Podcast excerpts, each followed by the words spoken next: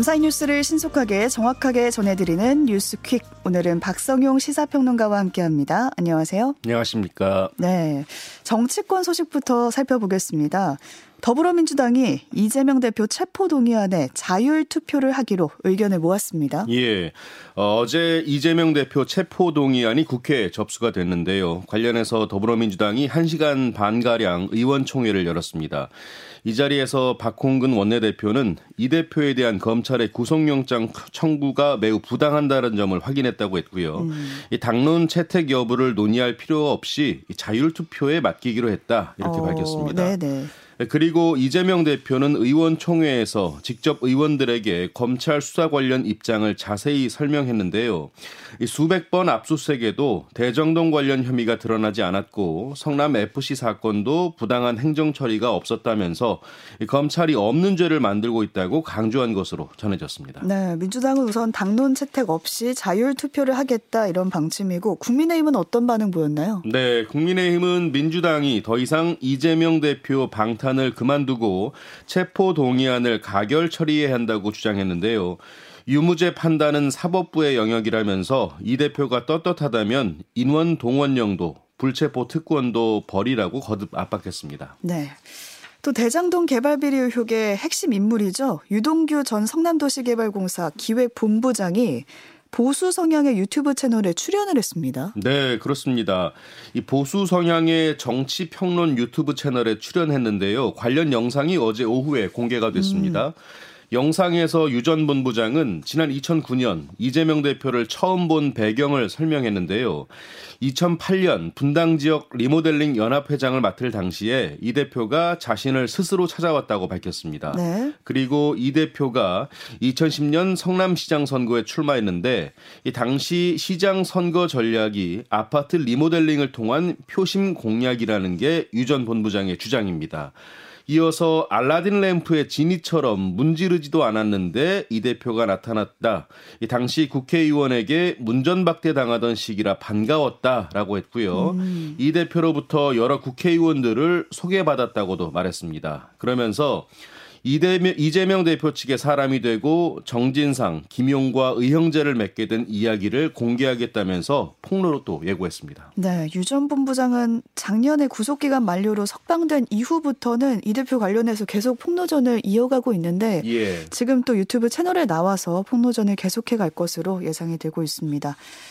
어제는 건폭이라는 단어가 또 주목을 받았어요. 예, 그렇습니다. 네, 건설 현장의 폭력 이걸 줄임말인데 예. 건설 현장의 불법 행위를 근절하기 위해서 건폭 수사단이 출범한다고요? 네. 윤석열 대통령이 국무회의를 주재한 직후에 건설 현장 불법 행위 실태와 범정부 부처 합동 대책을 보고받았는데요. 음. 이 자리에서 한동훈 법무부 장관과 윤희근 경찰청장이 건폭 수사단 출범과 단속 방안을 보고했습니다. 네, 새로운 단어예요. 예, 말씀하신 대로 이 건폭이란 단어가 이 건설 현장의 폭력 같은 불법 행위를 줄인 말이다. 이렇게 대통령실은 설명을 했습니다. 음. 어, 보고를 받은 뒤에 윤 대통령은 검찰, 경찰, 국토부, 노동부가 협력해서 강력하게 단속하라고 지시하면서 특히 건폭이 완전히 근절될 때까지 단속해서 건설 현장에서의 법치를 확고히 세울 것을 당부했습니다. 네, 관련해서 국토교통부가 내놓은 대책이 있는데 어떤 내용 담겼나요? 네. 이 공공기관이 발주한 건설 현장에서 발생하는 노조의 불법 행위에 대해 민사, 형사상 조치에 나서겠다는 게 핵심 내용인데요. 채용을 강요하거나 노조 전임비나 월례비를 요구하는 경우 협박이나 공갈죄 등을 적용해서 즉시 처벌하기로 했습니다. 음. 자, 여기서 월례비는요. 건설사가 타워 크레인 조종사에게 이 급여 외에 별도로 지급하는 돈인데요. 네. 이 조종사는 타워 크레인 임대업체와 고용 계약을 맺어서 이에 따른 월급을 받고 시공사로부터는 월 500에서 1000만 원의 월례비를 관행적으로 받는 것으로 알려져 있습니다. 아, 월례비는 시공사한테 받는 거네요. 네, 그렇습니다. 어. 아, 또 기계 장비로 공사 현장을 점거하면 업무 방해죄 등을 적용하고요. 위법한 쟁의 행위는 노동조합법 위반으로 처벌하기로 했습니다. 또 이와 함께 면허 취소 같은 제재 처분에 대한 근거를 마련하기 위해서 건설기계관리법 개정도 추진하기로 했습니다. 네. 이외에도 정부의 정책 하나 더 가지고 오셨죠. 예. 이 보건복지부가 내놓은 자살률 관련 대책인데요. 음.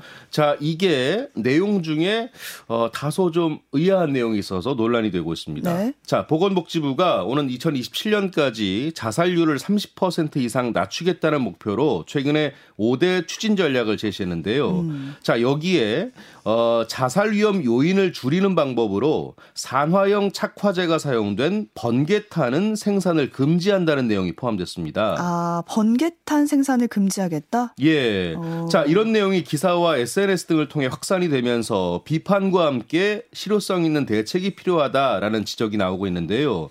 관련해서 김성환 더불어민주당 정책위 의장은 소가 웃을 일이다라면서 번개탄이 없어지면 자살률이 줄어드느냐 이렇게 음. 비판을 했고요. 네.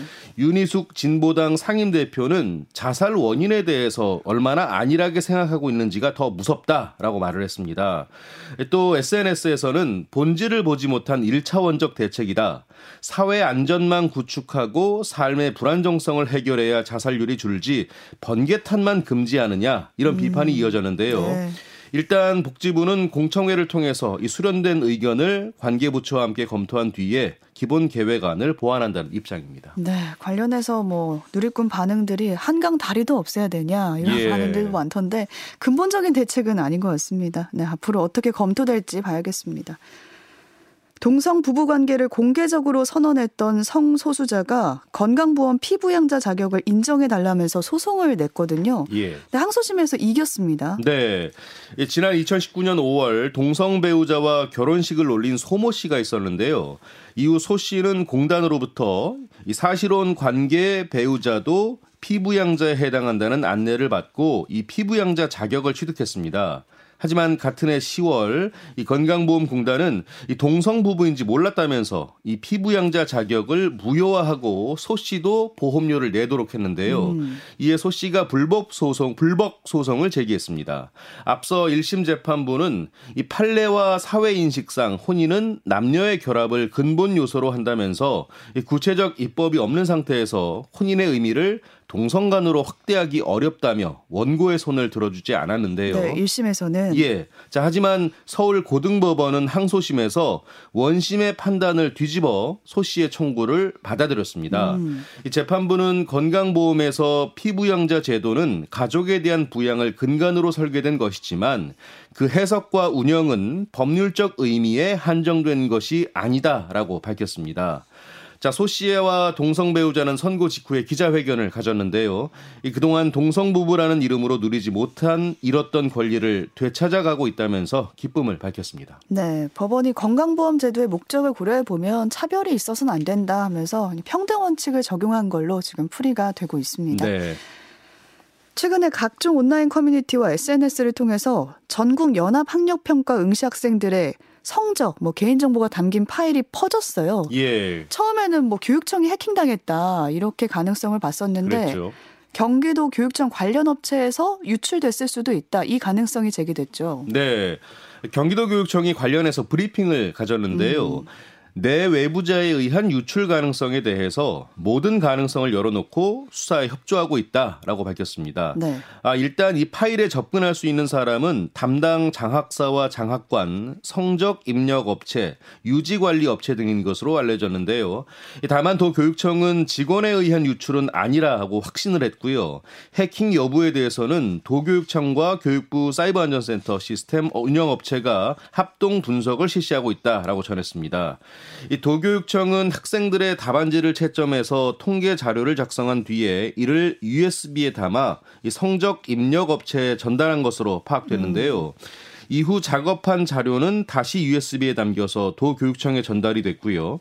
이 지난해 11월 7일 학력평가 온라인 시스템에 등록된 뒤에 이후 같은 해 12월 12일부터 올해 1월 6월까지 성적 출력 기간을 거쳤다고 합니다. 네, 아무래도 어떻게 됐을지는 좀 더 기간을 지켜봐야겠습니다. 네. 임직원들에게 인사청탁과 함께 수억 원을 받은 혐의로 코이카 전 상임이사가 재판에 넘겨지는 일이 있었습니다. 네, 그렇습니다. 아, 검찰이 구속 기소한 송 전 이사는요, 지난 2018년부터 2020년까지 코이카 인사위원장을 겸직하면서 이 코이카 직원 17명과 이 지인 총 20명에게 인사상 특혜를 제공하는 대가로 약 4억 천여만 원을 받은 혐의를 받고 있습니다. 음. 검찰은 또 대표이사 선임 과정과 사업 참여 과정에서 특혜를 받을 목적으로 이 송전 이사에게 1억 7천만 원을 건넨 혐의로 이 코이카 자회사 코웍스 최모 전 대표이사와 함께 불구속 상태로 재판에 넘겼는데요. 네. 다만 인사청탁을 대가로 금품을 건넨 것으로 지목된 이 손혁상 전 코이카 이사장에 대해서는 무혐의 처분하면서 처벌하지 않았습니다. 네. 80대 노모를 잔혹하게 살해한 50대 남성이 재판에 넘겨졌다는 소식입니다. 네. A 씨는 지난달 전라북도 전주시 덕진구의 한 주택에서 80대 어머니 B 씨를 폭행해서 살해한 혐의를 받고 있는데요. 음. 이 범행 이튿날 어머니와 연락이 닿지 않는다는 큰아들의 신고를 받고 경찰이 현장에 출동을 했는데 이 안방에서 이 손과 발이 테이프에 묶인 채 머리를 다친 B 씨의 시신이 발견됐습니다. 음. A 씨는 둔기를 여러 차례 휘두르는 등 잔인함을 보였고요. 특히 범행 직후에는 PC방으로 이동해서 음악 방송을 들으면서 춤을 추는 등 이런 기행까지 이어갔다고 합니다. 아들인 거죠? 예, 그렇습니다. 아. 자, 이 같은 모습은 검찰이 A 씨의 행적을 조사하던 중에 PC방에 설치된 CCTV에서 확인이 됐고요. 검찰은 존속 살해 혐의로 A 씨를 구속 기소했습니다. 네. 전처에게 가스통을 들고 찾아가서 방화하겠다 이렇게 방화를 시도했다가 다시 돌아간 70대 남성이 있었거든요. 예. 그 일 이후에 사망한 채 발견이 됐습니다. 네, 그렇습니다. 어제 오전 4시 30분쯤 A씨가 가스통을 들고 전처가 거주하는 서대문구 북과자동 인근 주택을 찾아가서 방화를 시도했는데요. 음. 하지만 미수에 그친 채 달아났습니다. 주민들의 신고로 출동한 경찰이 A씨를 추적했는데 A씨는 오전 11시 30분쯤 인천 강화도에서 사망한 채 발견이 됐습니다. 네. 앞서 A씨가 찾아갔던 전처는 다행히 별다른 외상은 없다고 알려졌고요. 경찰은 일단 A씨가 사망함에 따라서 공소권 없음으로 사건을 종결하는 한편 범행 동기와 극단적 선택 이유 등에 대해서 조사하고 있습니다. 네. 임산부인 척 속여서 고의로 교통사고를 내고 수천만 원을 가로챈 30대 여성이 경찰에 붙잡혔습니다. 네. A 씨는 지난 2018년 10월부터 지난해 10월까지 전주 등 전국 각지에서 103차례에 걸쳐 고의 사고를 낸 뒤에 모두 2,700만 원을 편취한 혐의를 받고 있는데요. 100회가 넘어요? 예, 그렇습니다. 오. 어. 자, 경찰 조사를 해 보니 A 씨는 여성이 운전하는 차량만을 노려서 하루에 한 건에서 세 건 정도 이 손목치기 같은 고의 사고를 냈고요. 이후 피해자 한 명당 5만 원에서 많게는 80만 원의 합의금을 받아낸 것으로 드러났습니다. 음. 이 경찰은 A 씨가 자신을 임산부라고 소개하면서 운전자들로부터 동정심을 유발해서 합의금을 뜯어낸 것으로 보고 있는데요. 이 지난해 10월에 교통사고가 나서 합의금을 줬는데 이상하다라는 음. 신고를 접수받고 네. 수사에 착수했고요. 최근에 A 씨를 붙잡았다고 합니다. 네, 이런 적극적인 신고가 있었기 때문에 더 이상의 이런 사기를 막을 수 있었던 게 아닌가라는 네, 생각도 듭니다. 그렇습니다. 시끄럽게 떠든다는 이유로 같은 병실에 입원 중인 환자를 살해한 60대 남자가 있었는데 긴급 체포됐습니다. 네. A 씨는 그젯밤 정읍 시의 한 요양병원에서 같은 병실 옆 침대에 입원해 있던 환자 70대 B 씨의 목을 졸라 살해한 혐의를 받고 있는데요. 당시에 B 씨가 시끄럽게 떠든다는 이유로 이 같은 음. 범행을 한 것으로 조사가 됐습니다. A 씨는 환자를 살피러 병실에 온 의료진이 쓰러져 있던 B 씨를 발견하고 경찰에 신고하면서 덜미가 붙잡혔는데요. 그동안 A 씨는 치매 같은 증세를 보여온 것으로 전해졌습니다. 경찰은 살인 혐의로 60대 A 씨를 체포해서 조사하고 있습니다. 네. 8살 아들의 친구를 학교 폭력의 가해자로 의심해서 그 친구에게 어머니가 찾아간 거예요. 예. 찾아가서 그 8살 아이한테 막 삿대질 하면서 고성을 지른 엄마가 있었는데 네. 아동학대 혐의로 재판에 넘겨졌거든요. 네. 우선 무죄 선고를 받았습니다. 네. 자, A 씨는요, 2021년 3월 인천시 미추홀구의 한 초등학교 후문 인근에서 아들의 친구인 8살 B군에게 사대질을 하면서 소리를 질러 학대한 혐의로 기소가 됐는데요. 음. A 씨는 B군에게 아, 네가 우리 아들을 손으로 톡톡 치고 놀린다던데 계속 지켜보고 있다. 한 번만 더 그러면 학교 폭력으로 신고할 거다. 이렇게 말했다고 합니다. 음. A 씨는 또 사건 발생 넉 달 전에 아들로부터 이 학교에서 친구가 돼지라고 부른다라는 말을 듣자 인천시 한 교육지원청에 비군을 학교 폭력으로 신고도 했고요. 네. 자 검찰은 다른 친구들이 보는 앞에서 비군에게 삿대질을 하고 고성을 지른 행위는 정서적인 학대에 해당한다면서 A 씨를 벌금 30만 원의 약식 기소했는데요. 하지만 A 씨는 억울하다 하면서 지난해 4월 정식 재판을 청구했습니다. 이 법원은 A 씨에게 일단 무죄를 선고했는데요. 음. 당시 행동이 부적절했지만 정서적 학대 행위로 보기는 어렵다 이렇게 판단했습니다. 네, 오늘 여기까지 살펴보겠습니다. 박성윤 평론가와 함께했습니다. 고맙습니다. 고맙습니다.